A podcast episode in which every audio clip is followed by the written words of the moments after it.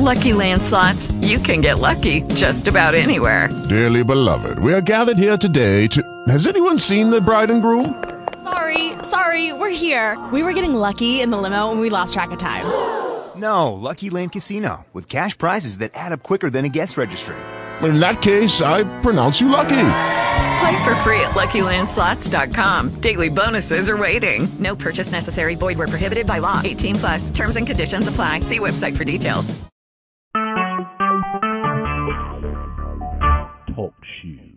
Recorded live. One two one two. We are back Tuesday night. Guard your grill boxing. I am your host Roberto Flack. Soon to be joined by ROD, and I think my man Bo, who is in DR right now, far and away from what I may be experiencing down here in South Florida in the next couple of days. Hurricane Matthew, Category Four hurricane that, unfortunately, being a South Floridian uh, is one of the downfalls of living in the quote unquote sunshine state. As uh, you know, anybody who is familiar with hurricanes knows what I'm talking about. And you know, for most of the Midwesterners and and even people from the West Coast, you know, you guys don't experience this. This is uh, usually a hectic time for people who, um, you know, well, in general, you know, for winds up to 140 miles an hour and things as such. But uh, you know, we're hoping for the best.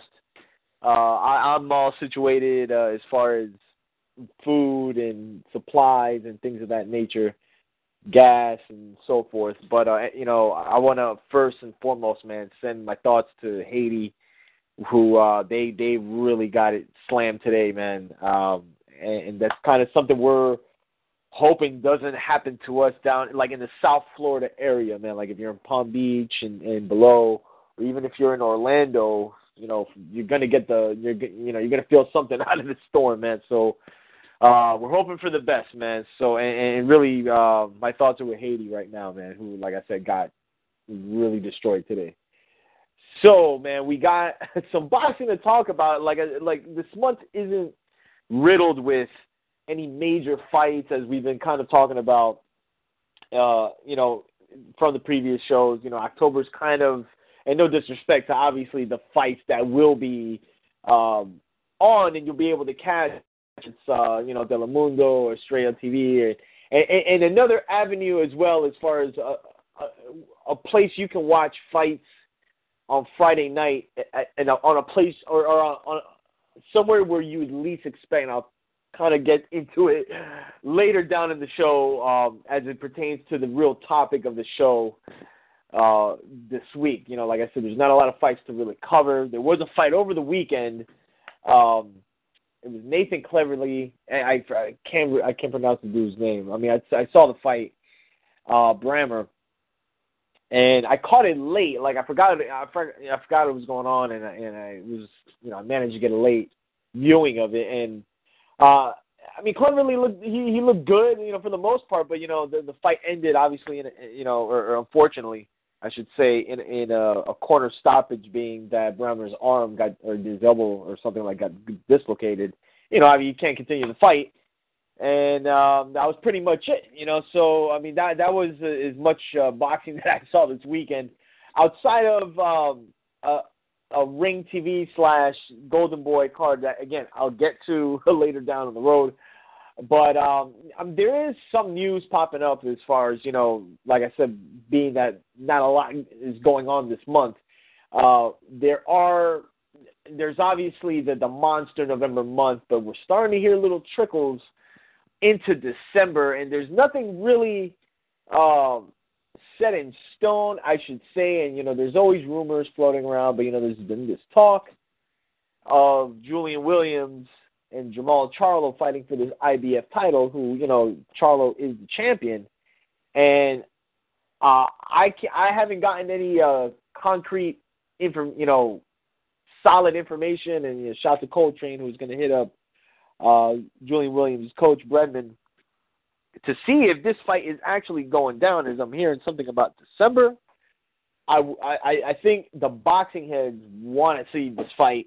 This, this is a, a fight a lot of us have been really waiting for since the summertime when when Charlo you know won his title, and you know, we're at a point where we're like, um, you know, J Rock's kind of like that dark horse of the division, man. We've had him on the show, and I, I think he's one of those guys that hasn't really gotten the opportunity yet. That some of these other guys have, or, or, or even at, the, at at a point of uh, getting like major looks, major features. I mean, this definitely would be one, considering it. I mean, it's a world title shot, and, and I would think they would put it on a, a better than decent platform, be it Showtime or what have you, or Spike TV, where um, I would cancel any Friday plans to see that fight, man. But I mean, um, I, I think Coltrane was going to get back with us as far as uh, a, solid, solid confirmation if that was the actual case. Because if that is the case, Friday or Saturday, cancel my plans. I am watching that fight. but uh, on to other news, man. Uh, Alexander Povetkin is back in the news, and again, a lot of you may have not been aware of this, but he didn't necessarily get quote unquote cleared for the whole testing, but I mean, I guess he did, right? Uh, they they said his his B sample or something came back uh, negative or something along the lines where the WBC was going to grant him that number one status again, but he's going to have to fight Bermane Stiverne for that case, and, and or, or at least for that standing again. And apparently, like they're going to purse bid, but it looks like this fight might happen. And you know, for for Povetkin, you know, we're talking about the heavyweight division. We're talking about Deontay Wilder, and we're talking about you know now this situation with uh, Joshua and uh, Klitschko. You know, which I'll get to in a second. Uh, Povetkin's always kind of been there, you know. And, and the thing is, there is kind of a dark cloud over him now because of the whole allegations and actually, well, not really allegations. I mean, it has become a, a positive. I mean, any which way you look at it, but he's only, you know, he's only lost to Vladimir Klitschko, you know, which at, at least when he lost him, what isn't saying anything bad, you know. So, uh, Bermane Stiverne is the last like quality guy per, you know, quasi quality guy that I think uh Deontay Wilder himself has seen. So I guess it's sort of uh one you know one of those situations in boxing where it, it's uh matching the same opponents and you know see what happens and uh, for me like if the WBC is going to grant the Povetkin Wilder fight, while I have my opinions about it, it's still a better quality fight than what uh, Deontay Wilder could face. Now, I'm hearing something about David Haye. I mean, I don't know to the validity of that, but um, you know, we'll we'll kind of have to wait and see. If, you know, if that actually takes place, because that'd be kind of interesting. so, uh, I mean, they're supposed, uh, like I said, this is supposedly like a, a purse bid going on. Uh, I would assume they would situate the fight and get it going. You know, and uh, the crazy part about this is, and people forget, Bermane Stiverne is signed to Don King. and Don King somehow, some way, always puts himself in. It, it's, I mean, people forget, like, we talk about Bob Arum, and Bob Arum's been around for a long time. And Bob Arum, I think, in the later stages, no doubt has been the more more successful promoter. I mean, that that's not even like a, an argument. But Don King, after everything, man, and and, and here he's got his offices over here. Um, he's uh he he manages to stay around, man. So and I for, I kind of forgot that he he's uh he, he has uh Bermane Stiverne under under stable. So we'll have to see when that actually occurs and when that fight actually takes place because it is eliminated. So whoever wins this will fight Wilder. Uh, so you know, Povetkin has his chance again. we'll kind of you know we'll kind of have to wait and see. So the, back back to Klitschko and Joshua. Now, actually, before I get to them, man, and ROD was, you know, we, we had we've been kind of chatting back and forth in Coltrane as well. This whole situation with um, Tyson Fury, man. Uh, he basically uh, he, was medically not cleared to fight. They're saying he had mental issues. Then he he was tested positive for cocaine. Then he came out and said like he used a lot of cocaine. There's people around him that are fearing for his life. There's fighters that ha- you know in Europe in the UK that are like saying, man, like th- this guy's like very close to like you know calling it calling it quits. You know, not just a boxing career, which kind of came up as well. you know him, you know, it's announcing his, his retirement. Then he's kind of you know uh, backtracking it, but I mean, I, I think it's quite clear that he is not a stable guy right now, and boxing should be the last thing on his mind. And I, it's yo, it's wild that I don't even think he's thirty yet. Like somebody, like I don't know why I thought that he was uh he was thirty years old or excuse me, I where I thought like he was older than thirty, but I somebody was saying today, or I I think was it um Billy Joe Saunders? Like he was in an interview today because he's he's got a fight this month, right? So. Uh, and he's still talking about he wants to fight. I, apparently, like Canelo or Golovkin, that's going to be his next fight, either or. Which uh, we'll you know we'll see when that when that happens. But uh, he was kind of hinting at the fact that Tyson Fury, man, is uh, on the brink of like total destruction, man. And you know, it's really sad. You know, because yeah, he is. Man, wow, he isn't thirty. He, he's not even. 30, he's he's twenty eight years old. But but it's like he looks like he's. He looks like he's deep into his thirties. and again, man, that could be like heavy drug use. I mean, I don't want. I don't want to like claim that, but um, you know, he's admitting like he, he's he's used a lot of coke and so forth, man. So I mean, I, I I hope the best for him. To be honest with you, man. I mean, I like I you you never want to see this transpire with like anybody, man. No matter like eh, no matter if you're an entertainer or an athlete or whatever. You know, I mean, there, there's a lot of people that have dealt with people that have had like substance abuse and such, and you know, I hope for the best as it relates to Tyson Fury, and I think I hope his people, you know, like his fan, you know, his family, his father, his brother, are, are, are kind of like you know hope hoping that you know that you know they they get him together and you know hoping boxing isn't uh first thing on his mind. Who we got on the line? This is Bo. What's cracking? Bo, what is popping, man? Calling from Dominican Republic. Am I am I uh, am I right? You got it. That's right. That's right. Yes, sir. Shout out to my people in Santo Domingo. And uh yeah, man, uh appreciate you calling, man, on your on your on your vacay, man. You you you're on on that extended vacay out of out of the way of the storm. Yeah, I know, man. That storm is coming too. It's raining like it's raining cats and dogs out here. Yeah, B. Yeah, yeah, man. I, I, was uh, like opening the show. Basically, uh, you know, we're you know I'm in South Florida, man. You know, I'm in the, in the from Palm Beach and lower. I'm in that area where you know we're we're kind of like on pins and needles trying to see what's going on, man. yeah, and, dog. It's, I, uh, it's kind of crazy, man. Yeah, I don't know about you. You know, I'm still I'm, I'm looking at it's, it's gonna slam Cuba. It already didn't hit Haiti real hard.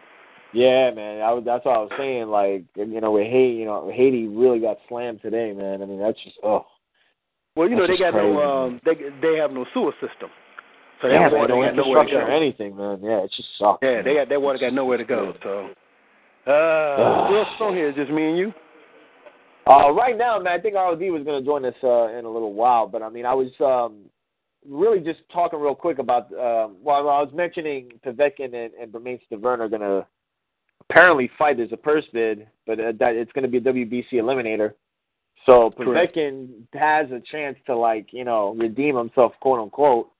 That's correct. um, uh, as far as you know getting a shot at, at Deontay Wilder. But uh, you know, I think one one of the one of the major things, you know, at, at least with boxing fans and really UK, you know, fans, are, as far as they're concerned, is Tyson Fury, man. Um, just just like a crazy set of circumstances, man. That really I think has transpired since he beat Klitschko. Like, I mean, if you look at what's happened since, man. I mean, he gave him the IBF title, but he didn't want to. He didn't want to find a mandatory.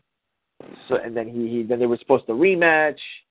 Then so I, I was it somebody got injured. Then they go to re, they go Mhm. again. He backed out, and now they're they're, they're, they're, they were saying he he was um he's got mental issues. You know, he wasn't clear to fight, and then you know the the these tests came back that he, he tested positive for cocaine. You know, now mind you, man, like you know, we this sport has had its history with cocaine users. No, don't get me wrong, Oh but yes. um, he doesn't look like he's in a very good place right now, man. Correct. And I was just saying, I was just saying, like I'm hoping his brother and his father and really his family, everybody, man, is just trying to get behind him in every every which way possible, man. Because there's a lot of people, excuse me, that are either in the UK area or for the, the fighters and trainers, and like they're they're like genuinely concerned, man. So like I'm hoping for the best that he he he overcomes you know what he's going through, man. Yeah, that's that, he he's going through a lot, man. He's actually going through a lot, but you know the um, you know we I, I talked about this. Shout out to my boys over there at the at um, God to Boxing Talk 2K now. We talked about it, man, and you know to to some degree, man, it it just really see it really feels like there might be something else going on that maybe some Yeah. outside forces actually trying to mess with um, Tyson Fury here. Because you know when you think about it, for, for some unknown reason that has not yet to be explained to us, the IBF just stripped him, and they knew he had a rematch clause. Okay, so the IBF just decided, nope, you know what, that's not good enough. us. Bam, you know, give us the title. You know, okay, so they stripped him. All right, then um, Tyson Fury always have have have, have been a happy-go-lucky type of guy. He's never like I just can't see a lot of the things that they're saying. You know, they waited all this time for the doping thing, and I actually was was talking to. um I was on. I don't know if you ever heard of Baylor IC, uh, Ingram Jones. He has that UK channel, and uh, Uh, no, I, I don't think I'm familiar. Okay, but uh, he um, he had Peter Fury on there, and Peter Fury kind of explained how you know they were under the impression, according to the UK USADA, that they were supposed to come in for just for um, they had some questions for him pertaining to his diet and everything. Then he said they go, they t- they ask the questions. Then two days later he's charged. Uh, oh no, they told him okay, everything is fine. He was cleared. Then two days later they find out he was charged. So, you know, Wow. it's it's just yeah, it's it's some it, it, it's it's mad stuff going on and it's sad. But I, I I also look at it like how Tyson Fury is taking it. Like you don't know if he's for real because he plays so much. Like he jokes and plays so much. Remember he did the whole Batman thing. Yeah, with, yeah, with yeah. Briscoe. so he jokes and plays so the much. singing you know what I'm saying? and all that. yeah, you know what I'm saying? So he jokes and plays so much, you know. So, oh man, it's so it, it's kind of hard to tell with with him. But I also find it interesting. I, I, I said it then, I'll say it again. Um, that I find it interesting how here's a guy who was able to who apparently got failed a cocaine test, but then he takes a picture as Tony Montana. I'm like, no one, no American fighter could ever do something like that. You know what I'm saying? Like, no American fighter could get busted. Do I mean, can you imagine the feedback flow with a guy if he'd have been sitting there with IV on and talking him some, yeah, this is how you don't get caught. Craziness, craziness, Yeah, man. yeah. So it's, you know, you know, it's it's keeping his name alive. It's keeping the sport being talked about. So. You know, up, it's, man. it's it's Tyson Fury. We we're gonna have to see how this plays out because, like I like I said, I'm not saying that he's innocent of all things. I just find it hard looking at his like. There are always clues to a guy falling apart or a guy having issues.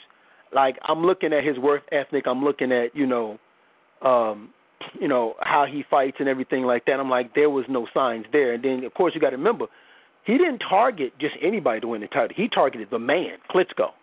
You see what I'm saying? Right. He targeted the man. So I, that just doesn't seem like somebody unstable would do that. But we'll see, man. I, I, I'm interested to see how this plays out because it, it is interesting. Yeah, it is, man. It is definitely it is, and, and I think we got ROD on the line. We you you, we, you over there? I'm here, man. I'm here. I'm just sitting here listening to y'all. My bad. Parental duties. No, man. Hey, we we, all we all know about that on on this call, man. Definitely, definitely, man. Um, did you want to? I mean, we we we were uh, we were talking about uh Tyson Fury, like in the you know between you know you know me and you and our you know and Coltrane. Did you want to add anything as far as like? Well, I just, you know, it's funny, man. I, Tyson Fury, unfortunately, man, is a serious Ricardo Mayorga. what do I mean by that? Everybody, everybody follows Ricardo Mayorga for his antics, you know, but we, you know, somehow or another he gets lucky here and there. And Tyson Fury just had more success than Ricardo Mayorga, winning like a coveted championship um, in boxing, the heavyweight championship, or having a piece of it, and beating, you know, a kingpin that's had it for years, in, in Vitaly and Vladimir Klitschko. The problem I have with him is just the situation that you had with him, that you guys just talked about, is, you know, this constant playing around. Like, you have a you have an issue now. Let me let me rewind for a second. Um, some of you guys know that I do, you know, do things with mental disorders and illnesses for living here and there. And one of the things we got to remember, man, is that um, when people have mental illnesses, because remember, it broke as a mental illness. The first thing, no joke, that you see a lot of people do when they have mental disorders is they try to mask it through drugs and alcohol. So, you know, obviously the first time when you heard he had a mental disorder, then you heard he tested positive for cocaine, it goes you know, it goes together like Peter and Burn Joey. You know, they're kind of synonymous with each other. So he does have a serious problem. Albeit it's kind of funny because he's joking about it. He's like, I'm retiring. Then you see like, I'm like, Dag, man, he must really be messed up. I'm talking to Coltrane, I'm talking to Roberto, like, yo, man, this is serious. Yeah. And he's like he's like, Psych, I got all you guys. I'm not retiring. Matter of fact, as soon as as soon as this is done, I'll be right back. All praise Jesus. And I'm just sitting here like, you gotta be kidding me, man. Like this is serious, and you're still joking. And I think this is the type of cat we have. We have a a six foot nine clown. Um, no, he, I don't. he, I mean, it was great. it was so crazy because I told Roberto in the last press conference, he kind of switched up his whole pitch, and he was just like, almost like it was like his last day of work. Did you get that feeling, Roberto? Remember I said that to you? It was almost like, kind of. Hey, if I don't, yeah. if I don't fight anymore, you know, I've accomplished everything. Oh, I'm not going to sit here and talk trash to you. And it was like more gentlemanly. You know, it's just like, what in the world is going on? So I don't know, man. Like it's a shame, man. But again, this is what boxing has been deduced to today. It's just you know a lot of playing around, people not taking it seriously, and um things of this caliber. The last time we heard about somebody having a mental illness or a breakdown was Oliver McCall when he fought yeah, remember that? Yeah, but the crazy part about it was everybody took Oliver McCall seriously. It wasn't like, you know, he was like a known prankster, clown type of guy, running around in Batman suits and, you know, talking trash and how boring your fights are. I mean, if you think about it, you know, one a couple weeks from now, it will be a year since he won that championship. Yeah. So again, you know, I don't want to joke with uh, you know, Tyson Fury's a jokester. I don't want to joke about mental illness. There's nothing to joke about. Um, it's unfortunate that it's happened that way. The good part about it is we may have a good fight, or we may have another fight, at namesake in Joshua and Vladimir we talked about last week. But the bad thing about it is, is that you know, you know Tyson Fury has to has to get mentally well, and you know, hopefully, man, he he will prayerfully he will get well soon, and um, you know, because mental illness is no joke, man. You know, when you talk about people killing themselves, you talk about people killing others, you talk about people not staying seamlessly back in life and not doing the things they want to do. It's a serious matter. So while he's joking about it, you know, deep down inside, I know that he's really hurting, and we know that he he has a serious problem. Yeah, for sure, for sure. I mean, I, I think I think just boxing at this point should be like the least of the concerns. I mean, and again, like he he's he's kind of like a tough book to figure out, you know, as far as like what his whole mo is. But again, man, that really could be just like he he has some some like social issues. You know, I mean, and, and that is very well possible. You know, but I mean, we'll see, man. I mean, we'll. Well, I mean, he. I don't think uh, he's out of the limelight anytime soon. So you know, we're gonna find out what um, you know, what what ends up becoming of uh, Tyson Fury. But as it relates to, I mean, you were mentioning it uh, as well. We could, or it looks like they're trying to make this uh, Vladimir Klitschko and Anthony Joshua fight, but there there seems to be some type of uh, issue with the belts and and what what's going to be on the line and what, what's because they haven't at least I don't think they haven't officially vacated uh or they haven't stripped uh of Fury his belts. That's what they did. Oh, they did. I thought so. I, I mean, I think I they, I think it was the WBO. The WBO they stripped him of, but he still has the WBA title. That one hasn't been figured out yet because the the An- Andy Ruiz and this other guy they're going to fight for that title, I think, if I'm not mistaken. But um, as it relates to Klitschko and him, I would assume that it would be a unification fight if that was going to be you know, unless the, unless Klitschko Fury just becomes, I mean, I'm I'm, I'm sorry, Klitschko and uh, and Joshua just becomes for the IBF title, but at least for Klitschko's sake, I mean, he really has nothing to gain from it. He's just getting paid a lot of money. But from what I've seen, both camps have said okay to the fight.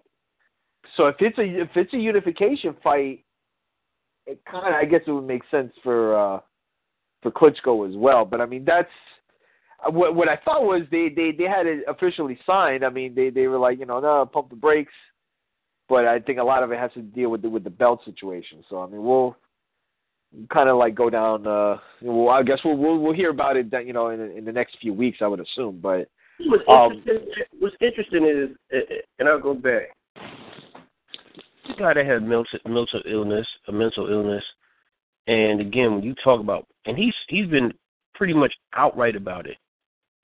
And you know, somebody that we all know and love, the world has loved, has hated him, and they love him now is Mike Tyson. yeah, Um, tons of you know mental problems, you know success getting to him early as a young age. You know his, his rough childhood. You know did a lot of things to mask it. But it's so crazy how he's never ever tested positive for anything like, you know, like how Tyson Fury has. Because he's admittedly said, "Hey, I've used it. I've done." No, he has. I'm sorry, he has. Remember the Golota fight? He he it was found with marijuana uh huh. in his system. Remember, Oh, and he, yeah, yeah, and he yeah, got a no is he right. got a no contest about that.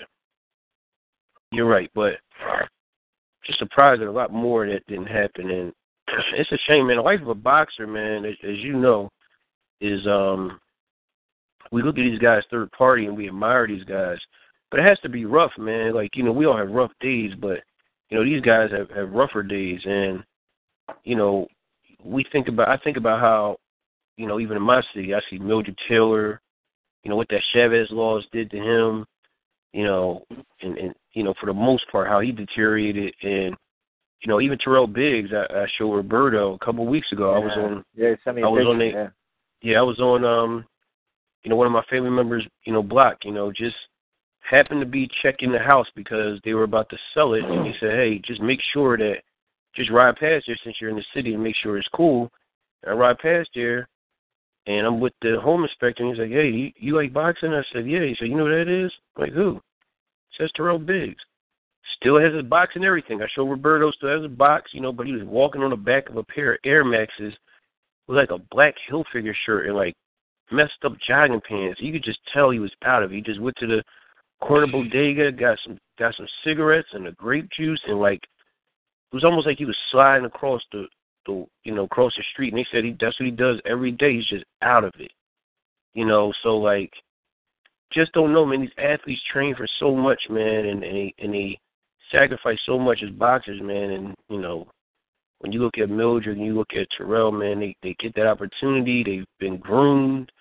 They're they're gold medalists, and then bang, something happens, and it's like, you know what, man, like. I can't believe this, and their whole worlds come crashing down. The only way they can really cope is through substance, man. It's it's it's, it's deep, man. It really is, man. It it really is, man. So shout out to those who are going through mental illness, man. Just stay strong, but is um no laughing matter. No, I definitely agree, man. I mean, you make you make a good point with like you know, the, uh, I mean those fighters as well. Just like you know what they've gone through and like the state that they're in today, man. Which is it's really sad, man. It's, it's really sad. Um, in the topic the topic for the show, and I've been meaning to talk about this for a while, and and myself and Ride or Die can kind of relate a lot to this, but um, uh, I I think and I'm going to draw a parallel to, to to what I think is happening in boxing as it relates to the viewership and and how boxing I think in the future and and I would say when I'm when I'm saying the future, I'm talking in the next five to ten years, as it relates to how we're going to have access or watch boxing, uh, be it television, the internet, streaming services, things as such.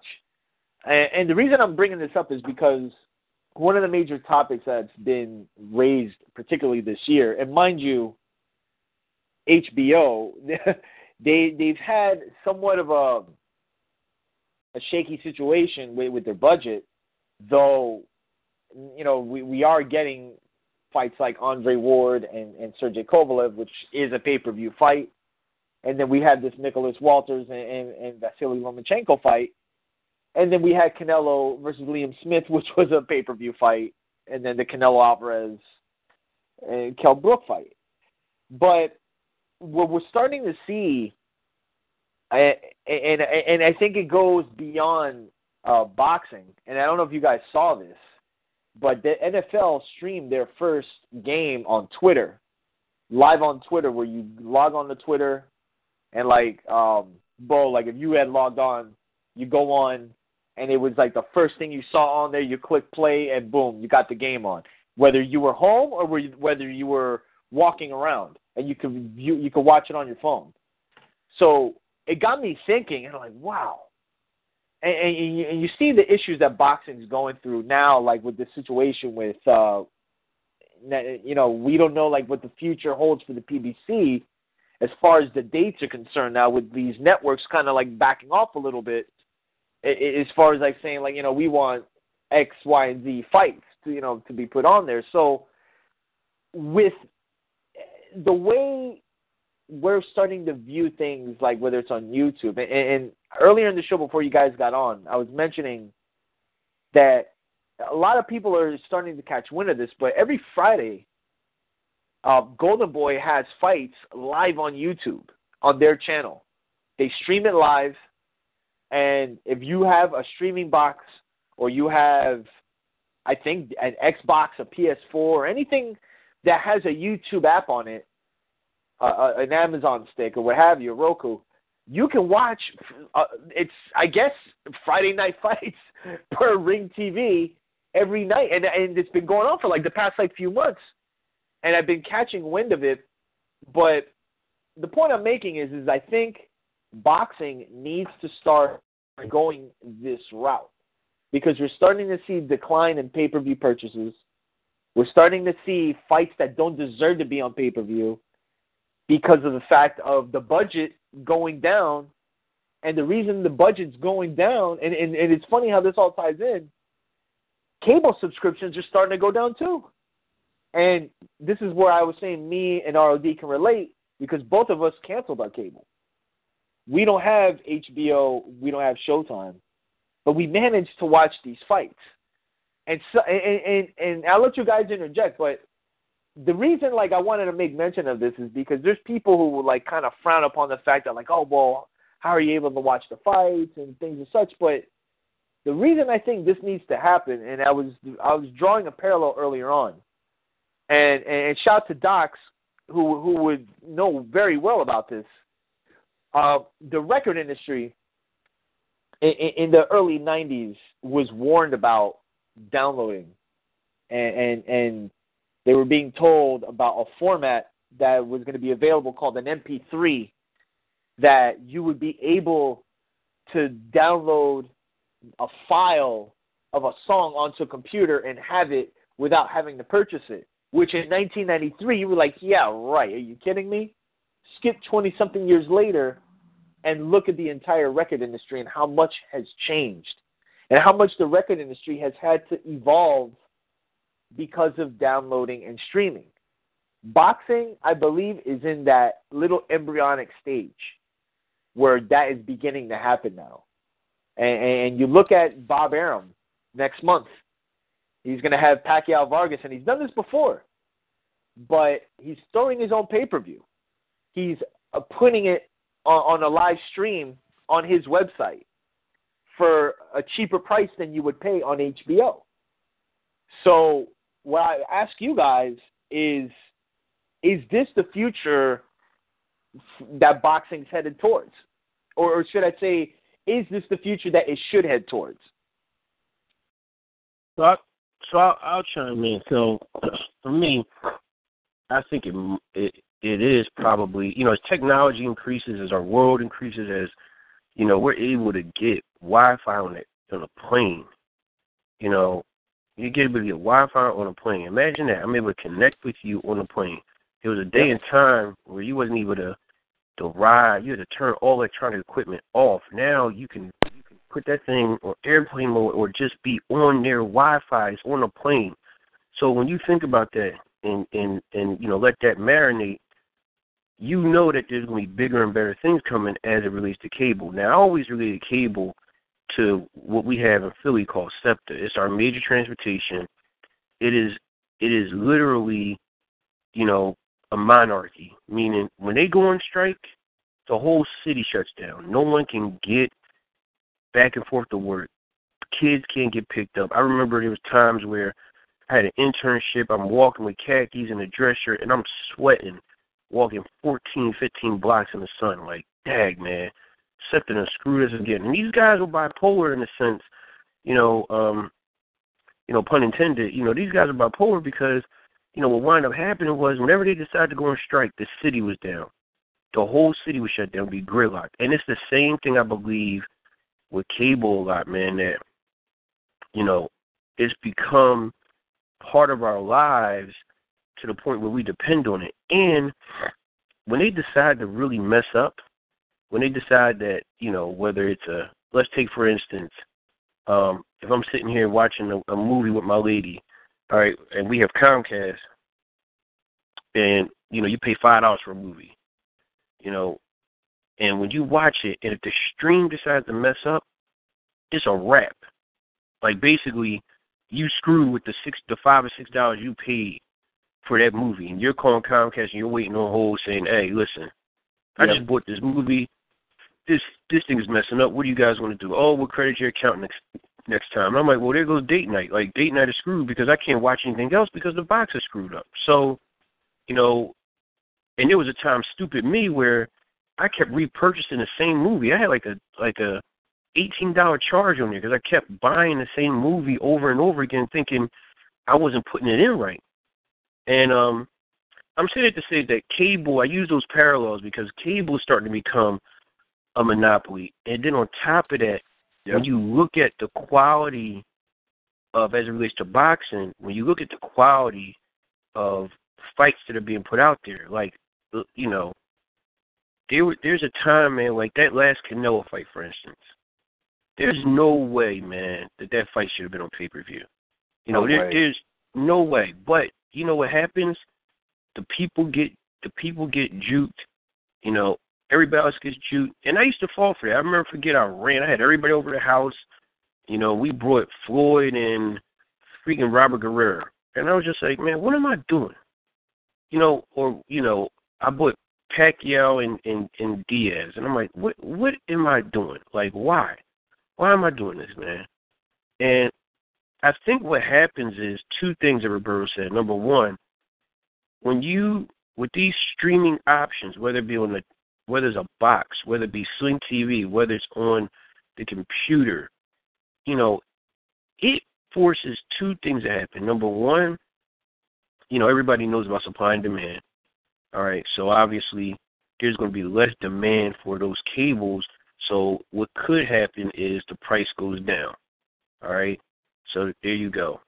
But the other thing is where it hits boxing, you know, they're going to probably to make less and less pay per view boxing or put quality fights up there so the demand can rise. You know, at this point in time, you know, I have no demand to go and buy, go back to Comcast because of this, that, and the third. Like, I think all my needs are met with the streaming option that I have.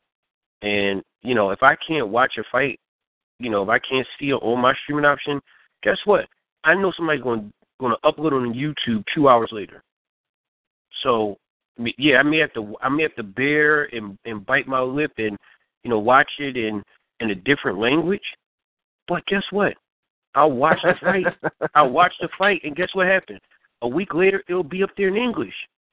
So, you, you understand what I'm saying? So, like, you know, I think that's what's going to happen is, and, and I'll just cap it off like this. I think what's going to happen is is going to make these cable companies step up their game by lowering the price, but it's also going to make these pay per views not be like, you know, not be a hundred dollars, and you're buying, you know, Floyd versus Baldomir for a hundred dollars. You know, it's going to make those prices go down. So that way, you know, because less and less people are going to are going to stop demanding cable, and they're going to stop demanding, you know, these pay per views. So, you know, I think it's a great option. And I think as technology increases, you know, don't be surprised if you know people are watching these fights on their on on their hand watches, you know, on their wrist watches. Don't be surprised. Like nothing is going to shock me because you know we live in a fast food society. Everybody wants everything fast, and not only does everybody want everything fast, we live in a society where we're smart enough because we have technology. I mean, we're dumb smart, we're lazy, but we live in a society where we're smart, where everybody's like, you know what? I'm a I'm a smart and conscious consumer. I have a budget. I want to watch this fight. This fight is a great fight. I'm intrigued, you know, because my favorite fighter is, is fighting. But a hundred dollars to watch this? I'm not watching this. You know what? What, what other alternatives you have? Well, you look on the internet. You get different options they have. You know, I won't put them out there, but you have these different options. You know, and you'll say, hey, I'll grab this option. Or if you're like me, you're like, you know what? If they don't have it here, if, if my streaming option don't have it, I'll wait two days later. I'll go on my TV and I'll watch it on YouTube. There's nothing wrong. Or maybe four hours later, I'll watch it on YouTube before they take it down. I'll just keep surfing. Somebody's going to put it up there, and you'll just watch it that way. But go ahead. I'm sorry. Bo, do you want you want to you want to add to it? Yeah, yeah, I definitely want to add to it. Sorry about that. Y'all know I'm out here in third world country, so when that storm hit, the phone drops out. oh boy, yeah, man. yeah, but um, you said something that that that's really very interesting. Is that two things? Um, this is why I commend the Ward Kovalev fight because I think that's only fifty dollars. So that's not yeah. even like sixty, seventy dollars. So that's only fifty dollars. So I think that that's at an affordable price. That when you you look at it, you'd be like, uh, you know what, that's worth fifty dollars. Them two guys fight. Nah, I wouldn't mind paying fifty dollars to watch them two guys fight. So I give them credit for that. But also, you are uh uh the, the uh I'm I'm and, I, and I'm kind of shocked you missed this ROD. It's cats that be streaming that the fights live on Facebook while the fights are going on. Yep. You know, you know what I'm saying? It's cats that be, you know, and they posted up about to go live, and you go to their page, and there they are yeah, showing man. you the fight I mean, live yeah. right there on Facebook. So Wow. I think I, I think what I think what these uh, cable companies are, are running into is technology has Yep. afforded us access in so many different ways that you don't need the like I don't need HBO to talk to Deontay Wilder, Shawn Porter. I can go to Instagram, Snapchat, um, you know, Twitter. You know what I'm saying? I mean, I, I, you know, I don't need to, you know, like I don't need to go to the HBO channel to watch the weigh-in. It's people posting it for me that's at the weigh-in, posting it Yeah. live on their on their Instagram or Facebook channel because the because what you're running into is just and just like what you said about YouTube is you get so many people viewing your stuff, you get paid. So if you got people that saying, hey, you know, if if I get twenty thousand subscribers or ten thousand subscribers viewing my page, YouTube pays me. Or you get so many people on your Twitter. You know what I'm saying? I mean, it's it's it, it's just that technology has made it so to where, to your point, is two things are going to happen. You're either going to have to, they're either going to have to step their game up, or they're going to have to lower their prices because Postol and, and Crawford, although I, I supported that fight, that shouldn't have been a pay per view fight. That should have been put on HBO. HBO and the fact that exactly, and the fact that they say, okay, well, our budget. Well, here's the reality: is if you would have put that on your actual network, that probably would have helped you. I understand you got budget problems, but maybe that probably would have helped you. And this is why when people talk about PBC, I tell them, I say, you know what? I don't care if I'm watching a prospect versus a prospect or undefeated fight, watching an undefeated fight. I mean, did they stretch themselves too thin? Of course, we all agree to that. But at least I wasn't paying a subscription to watch some of these guys fight, and that's what.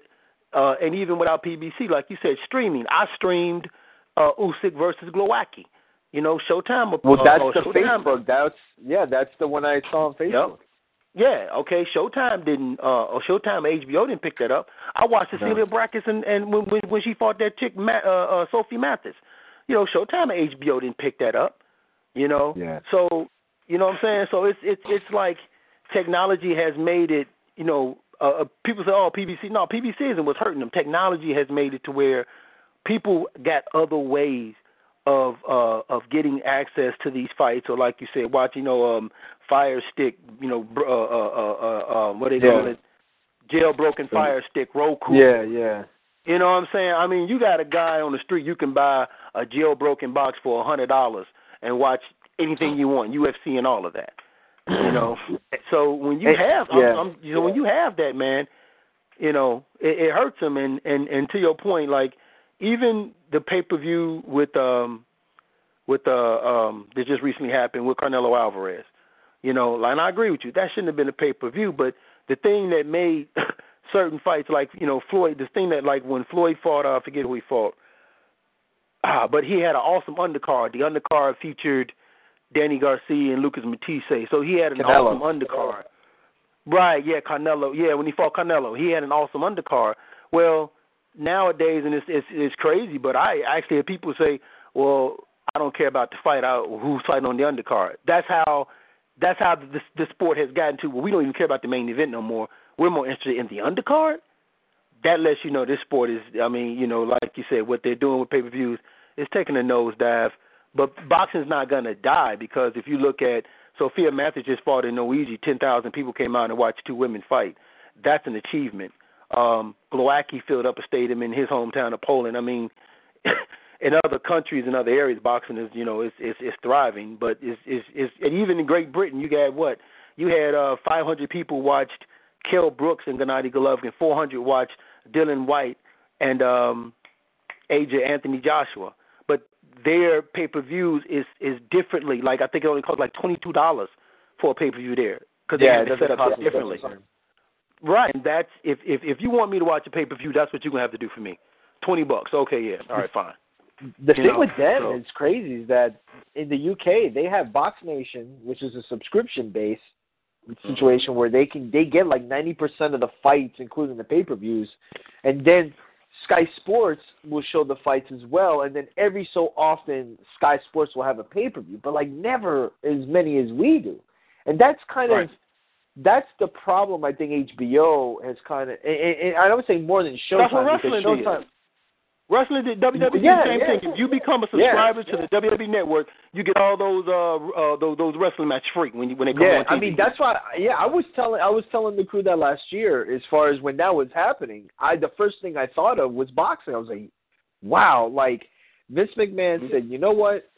Why am I gonna continue to go through these different cable providers for the, for me to cut a fee to them when I can just create my own little bubble?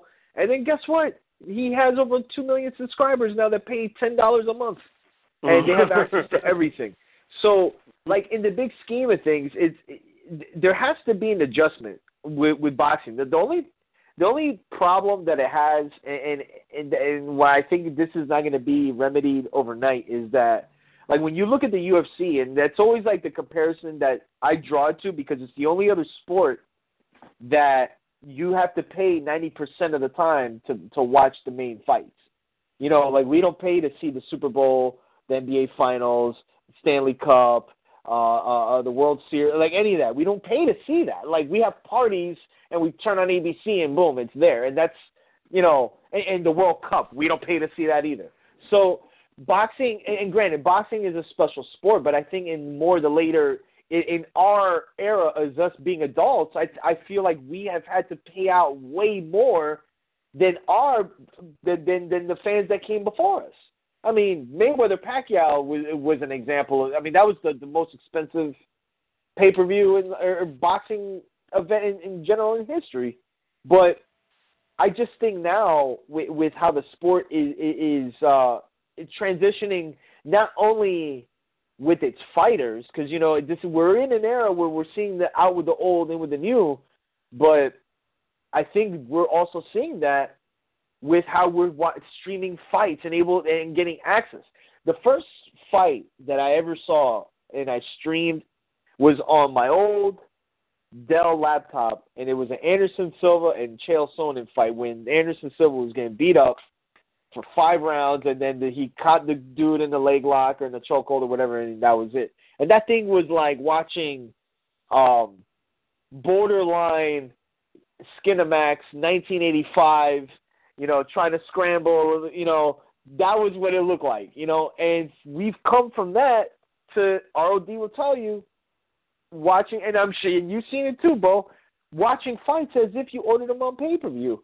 So what that is going to do, and the reason I drew the comparison with the record industry was because they had to make a dramatic change in how they provided their content. And now look at how I use people uh, stream whether they stream music.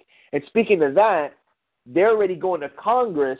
And, and shout out to our our man Docs, who's kind of been you know someone spearheading you know trying to get you know their artists paid for streaming music and so forth going to you know the white house. Um it's kind of the same situation where it's it, it's boxing is going to be in in in in a, in a way where they're going to see pay-per-views going down. They're going to see um views on HBO going down. Because when cable subscriptions go down like I said um the premium channels go down too in subscriptions.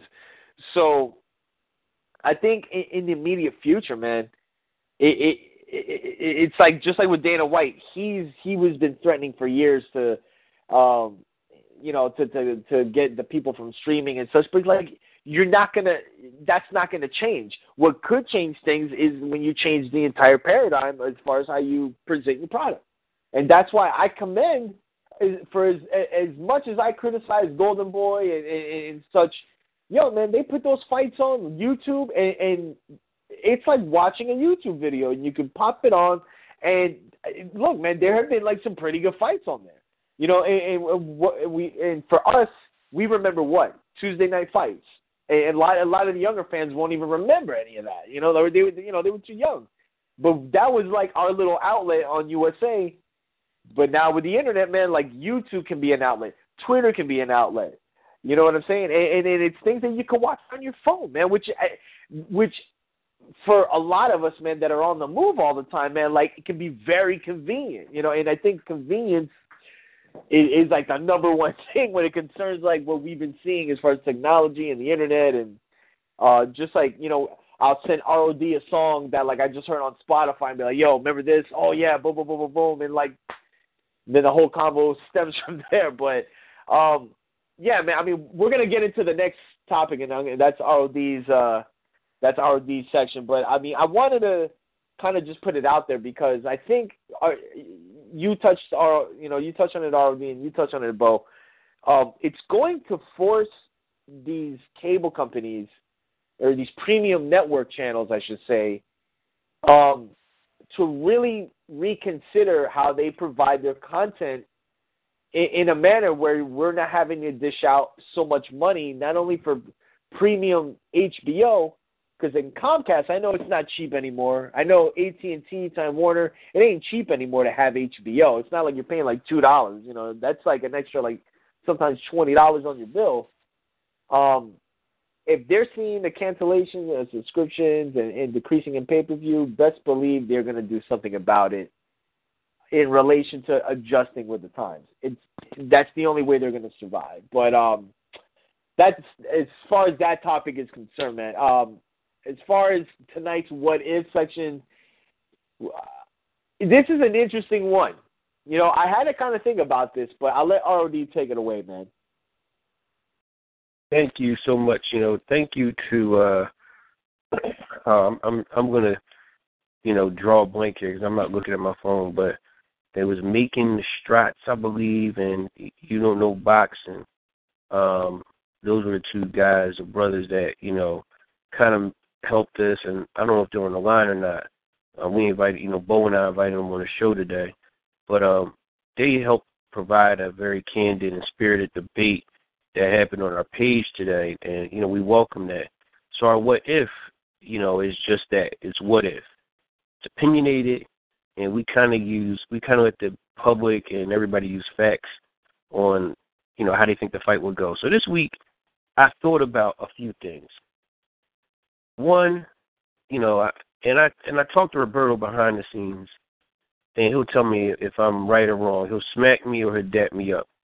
So, you know, I I had thought about putting Calzaghe in there um, with Triple G. I didn't know how that was going to work out. You know, I figured that you know Calzaghe would run circles around him. Um, and I thought about putting Calzaghe. I thought about putting Marvin Hagler with Triple G, and I was like, you know what, that's not that's a mismatch too.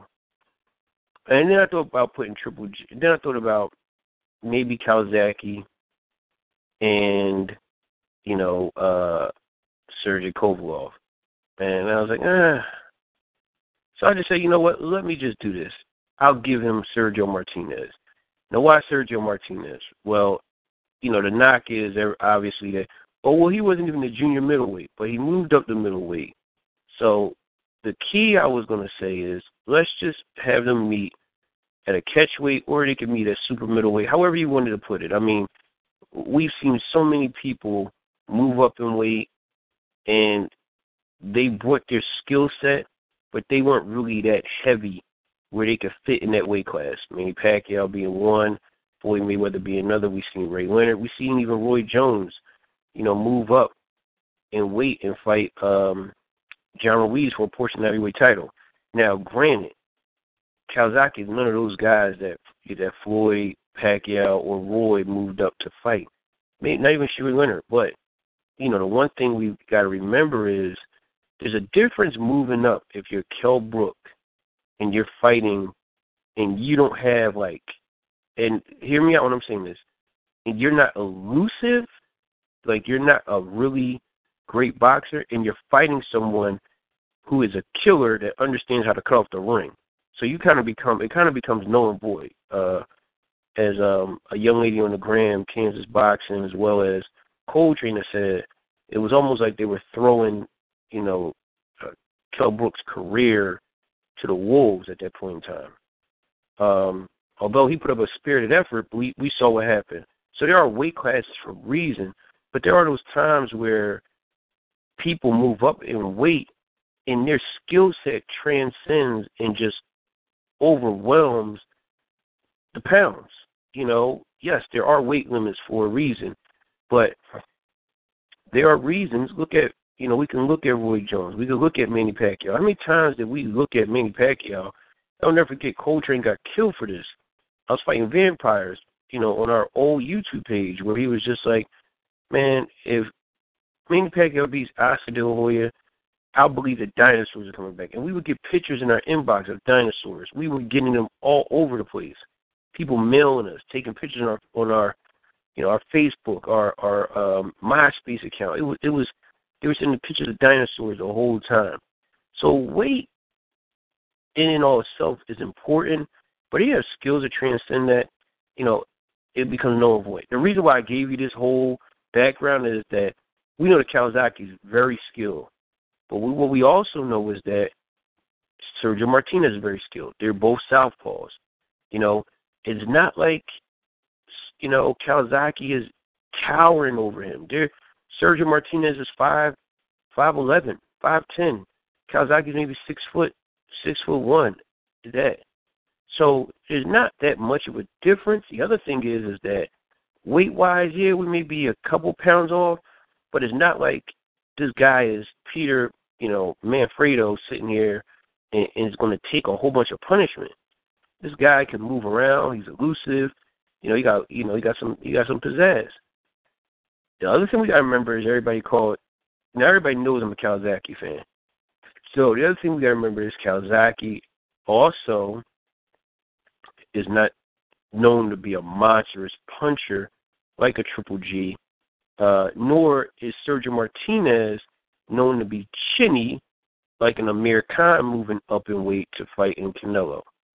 So while this fight looks like a mismatch on paper, I don't really think it is a mismatch as much as folks make it out to be because of those subtle reasons. You know, I think that, you know, you have an intriguing matchup here with two southpaws that kind of are like similar in a sense.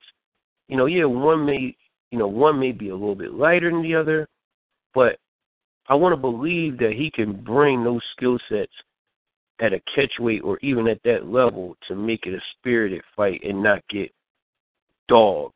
So I want I set the table. I know I said a lot. You know, Bo, I'll let you go first in terms of what you think about this matchup. All right, man. Um, yeah, I forgot. First, I want to thank you guys for uh, having me on here, man. And uh, yeah, it was a spirited, and and I and, and I actually liked it with the the guys we were talking to. It was very spirited. They had some good points, and I always, I often tell people, man, listen, if you have a good point, a decent point, you know, I, I don't talk down to anybody because you know you never stop learning, and they had some good points. But like you, I was thinking the same thing. Well, Calzaghe really wasn't that much taller than um, Sergio Martinez. Sergio Martinez wasn't known for being chinny. Calzaghe didn't have a monstrous punch. So, and then there are guys who can move up and weight, and things like height and power they can negate. Floyd Mayweather was very good at at, at that negating your height. Like when he fought Diego Corrales, Diego Corrales was taller, and Diego Corrales was the harder puncher, but Floyd had the ability to negate that. Manny Pacquiao, when he fought Oscar, Oscar was taller and was the bigger man, but Pacquiao was able to negate that. So there are fighters, if you move them up, depending on the matchup you put them with, they can negate, you know, some of that power. I actually liked that this fight because of um you had a pure boxer in in in Sergio Martinez facing another pure boxer in um Joe Calzaghe. Joe Calzaghe was was very very smooth. He was slick. He had decent footwork, but what Calzaghe was good at was, or uh, he was good at in the pocket fighting with overwhelming his his opponent sometimes, throwing those punches from different angles. But Sergio Martinez, on the other hand, was an excellent mover. Sergio Martinez, uh, somebody said, you know, he was off balance. He just looked off balance because he had that irky jerky type movement where you know he would go, he would bounce in and out move side to side. So it it looked like he was off balance. He was another one that would throw punches from different and separate angles. And um uh anybody, if you land the right punch, can floor anybody. But uh that knockout he did to Paul Williams is what really got him noticed. Um but this matchup to me, I'm going with Joe Calzaghe to win, and I'm gonna tell you why. Is because um, outside of having the experience from fighting guys like um, Hopkins and even Roy Jones and and Joe Calzaghe could get put down. Do I think Martinez is the guy that could put him down? That's the question. Like those guys in Hopkins and and and even Jones, when you know when when you know they came out the way they came out to to drop him. But the also thing is when Joe got dropped, he also was a guy who could get back up and still was able to win the fight and finish the fight. I I regress back to Calzaghe when he fought Jeff Lacy, a guy who was a, who who was a power puncher, and he just boxed circles around him. Now, I like Joe as far as his movement. I think Joe just a little bit more craftier. I think throwing him from uh, those those angles that he throws them from would kind of make Martinez a little hesitant to you know to let his hands go and throw back. Um, sometimes uh, Sergio could be a slow starter. Henceforth, uh, the uh, what the uh, decision to draw. I think it, that, that he got against Paul Williams, but also you you can't you can't put Sergio Martinez out because this was a guy like you said he wasn't chinny. He had excellent movement. He threw punches in bunches. The problem was, what will he be able to throw punches in bunches like that against a mover like Joe Calzaghe? Because at the end of the day, the one thing about Calzaghe was he had a game plan and he worked that game plan, regardless of whether things went his way or not. He had a game plan and he would work that game plan. And I, I I like his concentration and his adaptability a lot better than I do Sergio Martinez but it is still an interesting fight to me. So I got Joe winning. Um, I'm gonna say uh, 115, 113. I can even see 116, 112. Okay, okay. Uh, Roberto, let, us hear what you guys say. Yeah, it's it, you know when I first thought of the fight and I, I was matching both of them up, I, I for some reason I thought Calzaghe was a lot bigger than Martinez, and he kind of wasn't. You made that point, uh, Bo. Uh, I think he's he's just like an inch taller than him. He is um, a, a kind of a, you know he is a career super middleweight. Uh, you know he had the two fights at light heavyweight with uh, uh, Bernard and, and Roy, who mind you were you know, past, you know, you know, they were, you know, beyond 40 years old. But I mean, needless to say, he, uh, you know, he outboxed both of those guys, and I, I Martinez, man, like, you know, we forget he was at welterweight. He he he he fought Margarito at welterweight, you know, years ago. You know, like uh, early in his career. But another thing with Martinez is that he was another one similar to Bernard that started late as a pro. I think he was like 21 or something when he when he began uh fighting 19. or, or he began like fighting in general. Like he started he started boxing. So he when that happens, sometimes and this happened with Bernard, um, you hit your stride later. You know, whereas like younger fighters that have gone through uh the, you know the AMs and, and have had their professional career start a lot earlier, they'll go through their strides, you know, obviously a little sooner than somebody who kind of begins their career um, later on. And you and, and Golovkin's a little bit kind of the same thing where he's starting to hit his stride later on in his career. Uh, but the the thing with Martinez that I liked was that he he was kind of an I mean number one a southpaw, but he was an unorthodox in a way. And, and I don't want to compare him to Roy, but there's some stuff that he did that reminded me of like what Roy would do, but not not not exactly, but just you know with the hands down and and, and kind of like creating angles with his movement, and and and, and he, he was really good at that, you know, before the knee injuries and everything. But he uh he was like five ten and a half, went up to middleweight, and the, here's the thing do you? Re- I don't know, ROD, if you remember. You remember at one point when Pavlik versus Calzaghe was supposed to be a fight? Yep. And I remember Martinez goes in there. I'm like, wow, he's fighting Pavlik, and this is after he lost to Bernard, right? Mm-hmm. And I'm like, yeah, I'm like, yeah, but come on, man. Like Martinez is coming up from junior. He had just fought Paul Williams, and and I'm sitting there I'm like, man, this, this is gonna be a bad fight for for Martinez and Pavlik's going to get his, you know, his marbles back together and, and so forth. And man, like that showed me number one, pa- uh, uh, uh, Martinez could take a punch because regardless of what Pavlik was going through, I mean, we, we all kind of know like he he was another person dealing with some issues. But a fighter never loses his power, you know, and we've seen that with a lot of fighters. That, you know, if you got to punch, you got to punch. Period. And, and yo, Martinez can take middleweight power, and and he did get he did get dropped, but like it was a glancing blow. You know, it wasn't anything like crazy. And I think a lot of that too is Martinez at times would be off off balance, but he showed me in that fight, man, that like he can go. He's his he was very he had very good stamina, and uh, against Calzaghe, man both of them are, are, are kind of like speedy guys. You know, they'll throw combinations, punches and bunches. Uh, I, I think Calzaghe. I mean, obviously he, he is naturally the bigger guy. I would say he's probably the little bit more. He's well, not a little bit more, but I would say he's probably the more fundam- fundamentally sound guy in relation to, to Sergio Martinez. I think Sergio Martinez might be the more athletic of the two, and when I matched them up, man, I, I think it's the fight early on. It's kind of a little bit of a chess match in, in a way, and, you, and I could see maybe the first round, neither of them really gets anything off. But down the stretch, I think Calzaghe, he's just he has more tricks up his sleeve than Martinez does, and, and I think he'll frustrate Martinez like down the stretch, where where you know Martinez never really fought a guy that had movement as well. You know what I mean? So like I think that creates another parallel, or I cre- that creates another dimension he's never really faced. And adding again, Calzaghe is the bigger guy. I always go, or 99% of the time, I'll go with the bigger fighter that can do some of the stuff, or even maybe a, a bit more than what the smaller guy can do.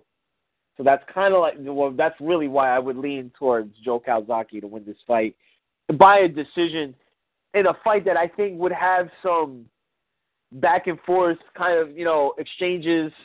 Not crazy slugfest, but again, both of them speedy guys, southpaws. That might be create an issue too because you don't see a lot of southpaws fighting each other. So that creates a different dynamic as well for both guys. But I got to go with Calzaghe. I think he's the more polished guy.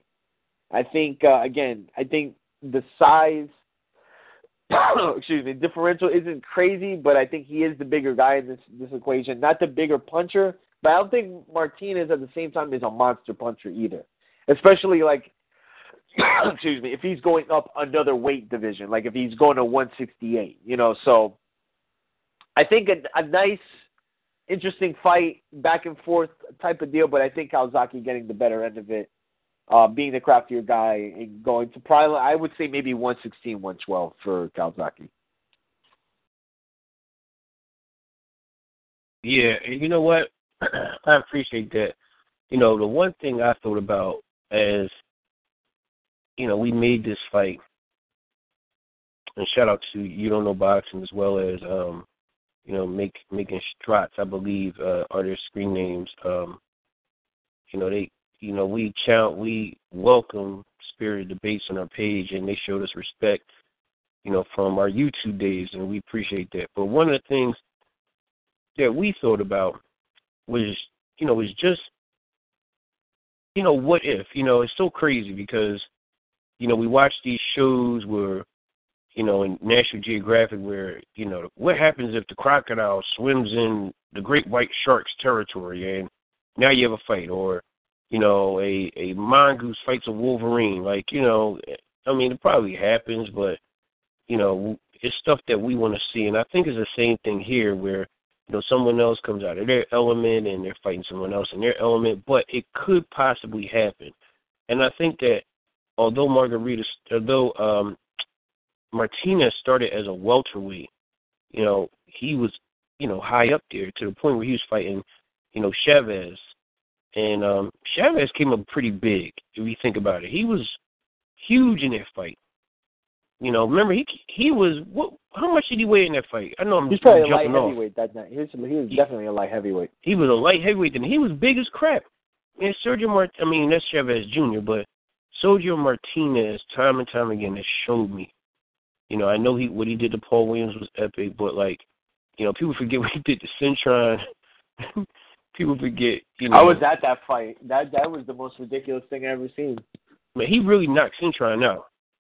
He did, no. and, uh, then, and he's like, "What? I don't understand." And the ref called the fight back. I, that was the weird. That happened in Fort Lauderdale. I was the weirdest, one of the weirdest things I've ever seen in, in boxing. It's the strangest thing. Make sure you got credit for the knockout. But then on top of that, you know, we seen what, you know, he embarrassed Kelly Pavlik.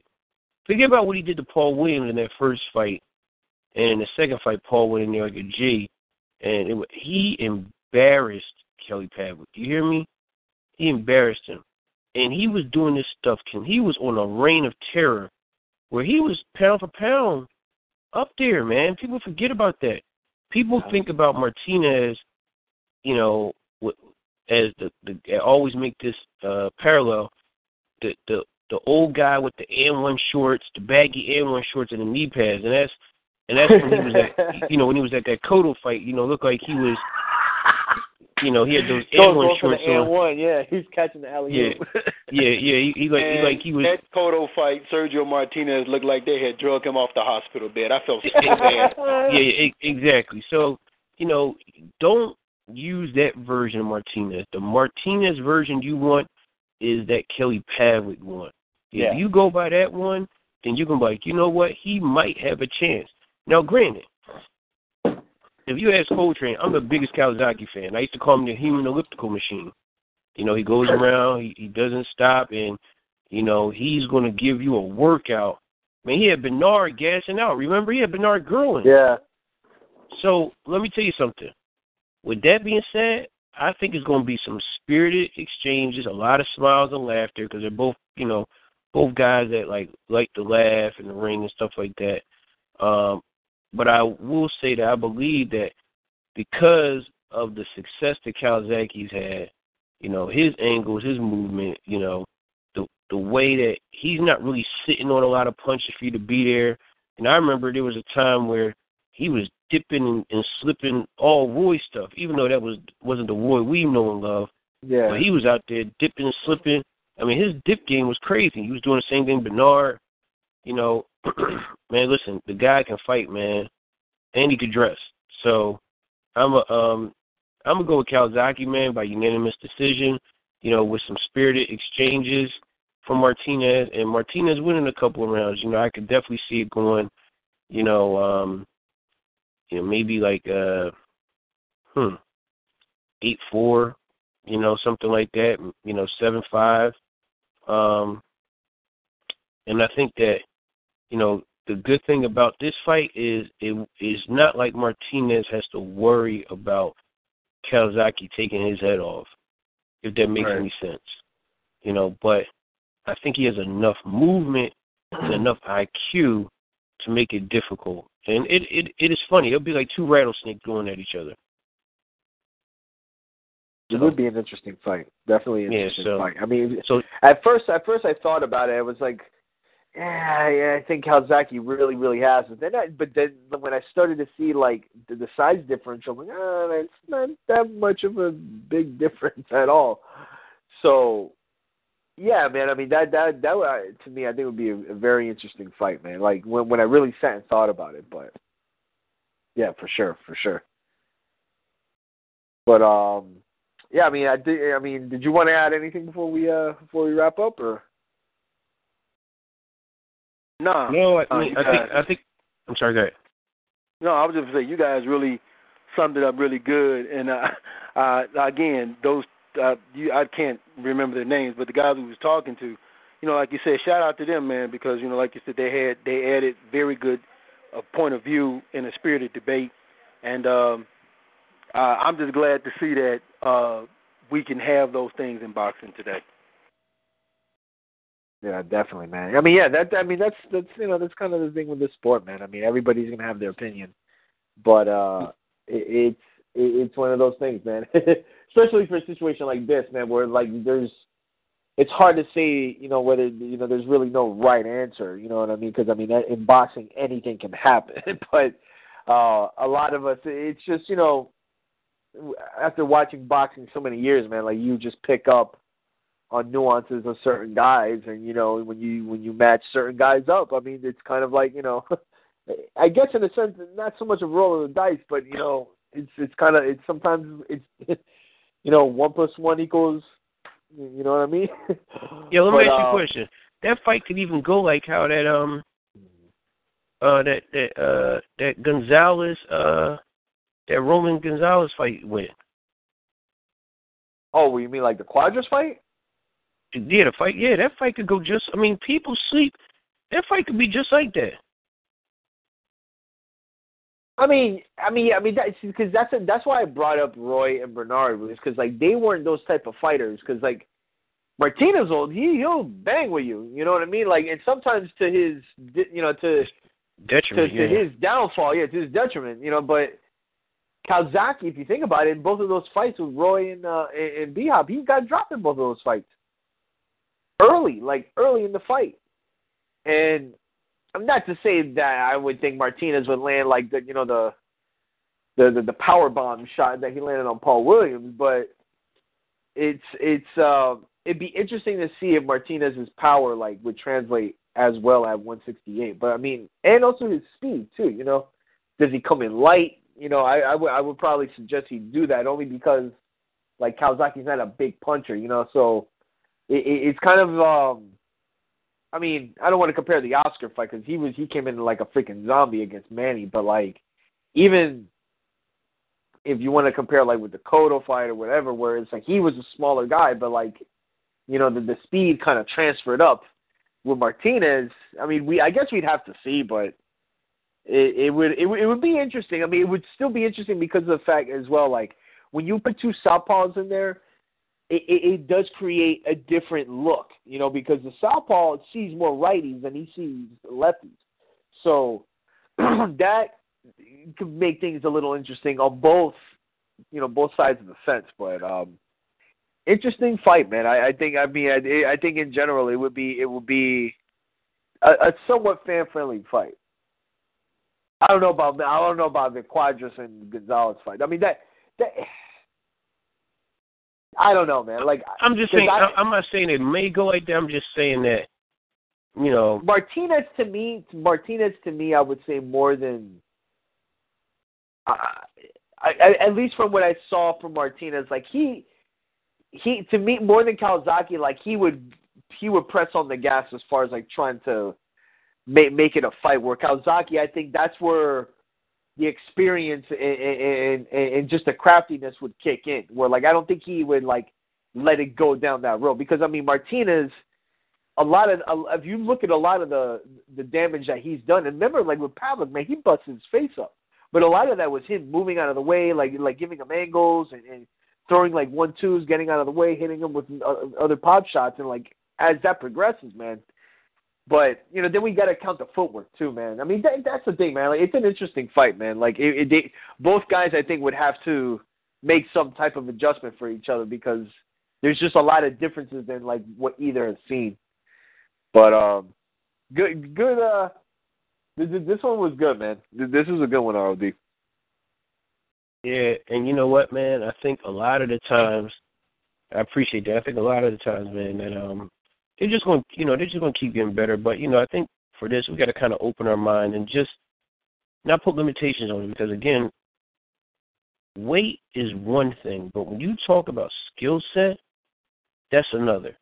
And you know, we laughed at, you know, I mean, again, none of these guys are that that you know the fighters we are talking about. None of them are a Calzaghe caliber, so I do get that, and I do believe that Calzaghe will win, but it's not a it's not a total mismatch where this guy's getting knocked down twelve times in the whole fight. And we're like, stop the fight, or you know, it could be stopped and and throwing the towel. I think it's going to be a situation, man, where Martinez is spirited. He's out there. He, he's he's out there trying trying to really make things happen, man. And you know, it, I think this. I personally, I thought it would be a great fight. That was just me, but you know, I, I still think Cal Cal Slappy will win, but I don't I don't believe it's going to be one of these things where we're sitting here like, oh, this is a this is a mismatch. This is a total whitewash. I mean, so whatever. Shout out to both Sergio Martinez uh, as well as Calzaghe, man. Calzaghe again. We talk about 49 and 0 is another gentleman that retired undefeated. Um, you know, so good thing to watch out for him. And you know, Martinez has given us a lot of great fights, man. He was a very good fighter, and um, had a lot of respect for him. Didn't duck anybody, so shout out to him as well. But you know, very very good show. I appreciate it. Definitely, man. Definitely, man. So um, we're gonna wrap it up. Uh, I'm gonna start to bring some things in from the patio. Hopefully, uh, we don't get destroyed. Well, I, I don't think we're going to, but we definitely got a pred down here in South Florida for this uh, Hurricane Matthew. But uh, any case, man, good show. We'll be back next week, man. Uh, another what if session. We'll uh, we'll or, actually ROD will uh announce the two participants uh, in the next days to come. But uh, like we said, man, like this month we're gonna just be throwing different topics at you, being that we don't have any major major fights popping up. I mean, there are fights going on every weekend, uh, and like I said, go on to YouTube every Friday. They have on Ring TV's site. They have fights that they have. They they have like a studio and like a whole nine. Like, um, like back in the day, like where they in um, like NWA wrestling used to have like a little studio. They had like like I don't know, maybe no more than like 50 people in there, and like they would just like have little matches there. But it's kind of the same thing, and there've been some decent fights. So you got nothing going on on a Friday night, you could go on to YouTube and they got fights going on. So uh, we're just gonna be talking about some different topics, bringing up some different uh, things in the sport that you know I think need to be discussed, and the whole crew as well. Um, you know, as as we talk all the time. I mean, just th- things that we we could talk about to you know, just like we did tonight, just to to better or get people like on board to to you know put boxing like on a different platform, like in this case, like where they was viewing it, or like how Bo on his show was talking about social media. So uh, I mean, that's what we do here, man. You know, try to stick stick with the times and, and take boxing with us. So we'll be back next week. Obviously, November is the the crazy, crazy month. I mean, we're just gonna be bombarded. So, uh, but you know, until then, man, we'll be back next week. Uh, Bo, uh, do you come? You you coming back? Uh, at some point this week from vacation, or? Yeah, I come back. Uh, I come back Sunday. hey, I you know I, I have an idea, and this is uh we should. uh Why don't we do Hearns versus Floyd Mayweather? Remember that conversation, Rob? Oh my God. Yo, man, oh, dude, if you would have seen this convo, jeez, dude. That's another conversation, man. if, if you if you notice, man, like if you notice, like Floyd was never one of my picks and all this stuff. Like I had Floyd and Pernell, and then I just backed off because I saw somebody was was kind of like using our formula, and they kind of used it the week I was going to use it. So I'm gonna start digging in the vault now, the stuff that I had written in the past. But we talked about her and Floyd um, years ago. Um, you know, because we were talking about how Floyd would would would fare against those four kings, Hearns, Duran, and Hagler and Leonard. And we all said that man, he would get destroyed by Hearns. You know, I, I just I just think that one and that piston like jab, and we know that Floyd had problems with jabs and Leonard. Yep. Man, and I, I he, he would be, and if he ain't got nothing to really keep Hearns off you, oh, cuz you in trouble. Mm-hmm. Bad. well, you were well. I mean, I mean, the whole the whole argument was basically that, and I want you to chime on this before we wrap up. Was that apparently, I mean, we're not, we're not going to give the, the the person like any any any publicity, but like the thought of calling uh, Tommy Hearns uh, a poor boxer. No, no, no, no, no, no, no, no. Dumb was the dumb word. boxer. That's what it was. Let me tell you something, man. Poor and are not even don't even they're they're not even in the vocabulary when it comes to Tommy Hearns boxing skills. This guy had an educated jab, great footwork. He he fought at the Kronk gym, so someone didn't do their math. All Kronk gym fighters had great jabs, and on top of that, man, he had a heck of a right hand, man. Hmm. Let me tell you something. That's Roberto Duran. Yeah, Yeah. as Roberto Duran, I'm gonna tell you guys, anybody, I'm gonna tell you something about about that joint. Man, people don't realize this, but he split Hagler whole face. Man, they were gonna stop the fight. You everybody don't Yeah. remember that until he caught Hagler. He, He broke his hand. He broke his Yeah. hand. He broke Tom Tommy broke his hand, and I think I don't think Hagler knocked him out more so than exhaustion did. To be honest. But let me tell you something right now, and y'all gonna laugh. If Hearns come up with that Jheri curl, y'all in trouble. Let me tell you something, man. He was listen. We laugh at some of these people like these, like the the Soul Glo boy, Eric. What's his name? Eric, um, whatever his name is from um, Leonard um, had it too. Yeah, Yeah, but nah, nah. But his was Tommy made that Jheri curl vicious, like you know, like a seventies pimp man. Like, like he come, you know, when he was hitting Hagler, he was like kind of twisting his body when he was hitting him, and it was changing. I was like, dang. Like I used to think Jheri curls was like really sweet, man. This boy making the Jheri curl look mean. He was he was hitting him. You guys see how he was, and them- he was like, he looked weird, man. He just like an old man, just like swatting at a bee in the middle of the fight. He was just swinging, and that Jheri curl was just shaking. And I was like, man, you know what? And we always said this, man. I never, and I'll leave you with this. We we played this bat, we played in this basketball league before, and I asked my I asked my cousin. I said, yo, this this gay guy, you know, he want he wanted to play. And I said, all right. Gay guy was like, yo, man, I got, you know, he said I got my cousin. My cousin played at Hampton. And he was like, all right. Let me tell you something, man. So he had this blonde streak in his hair, and we was laughing. And we was like, "Yo, man, you gonna he had this blonde streak and cut up like jean shorts." When I mean this is 1997. Now, when I mean jean shorts, I mean the way that we're wearing our ripped jeans now. He had like booty shorts, like like it was weird. It was like jean shorts and like Daisy Dukes with rips. And I was just like, yo, man, like, I hope he don't set nothing crazy. Man, he tried to take my cousin's head off on a fast break with two hands.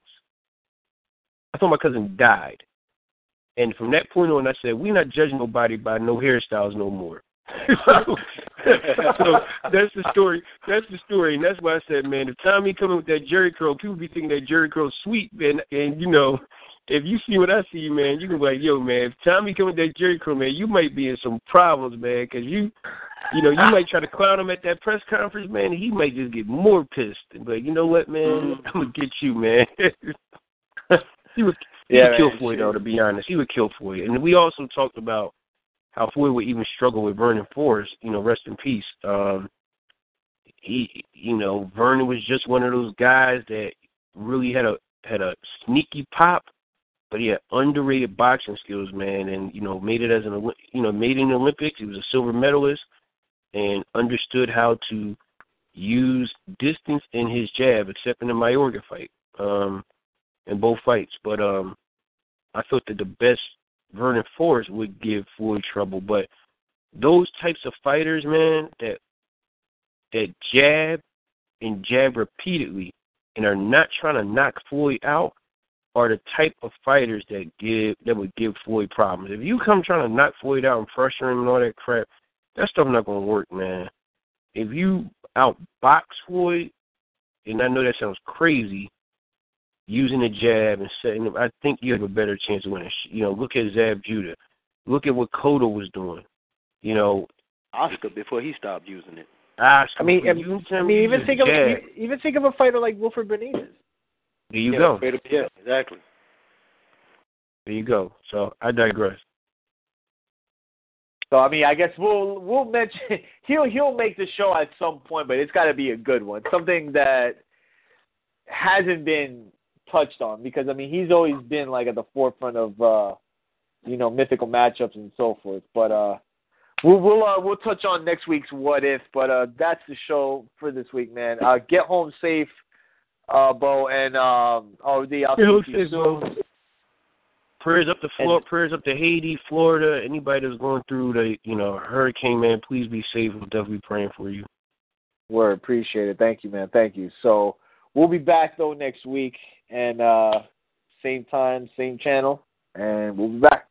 Peace. All right.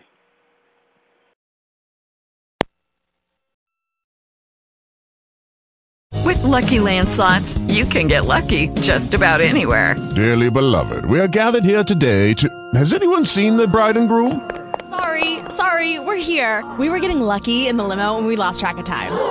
No, Lucky Land Casino with cash prizes that add up quicker than a guest registry in that case, I pronounce you lucky. Play for free at LuckyLandSlots.com. Daily bonuses are waiting. No purchase necessary. Void were prohibited by law. 18 plus. Terms and conditions apply. See website for details.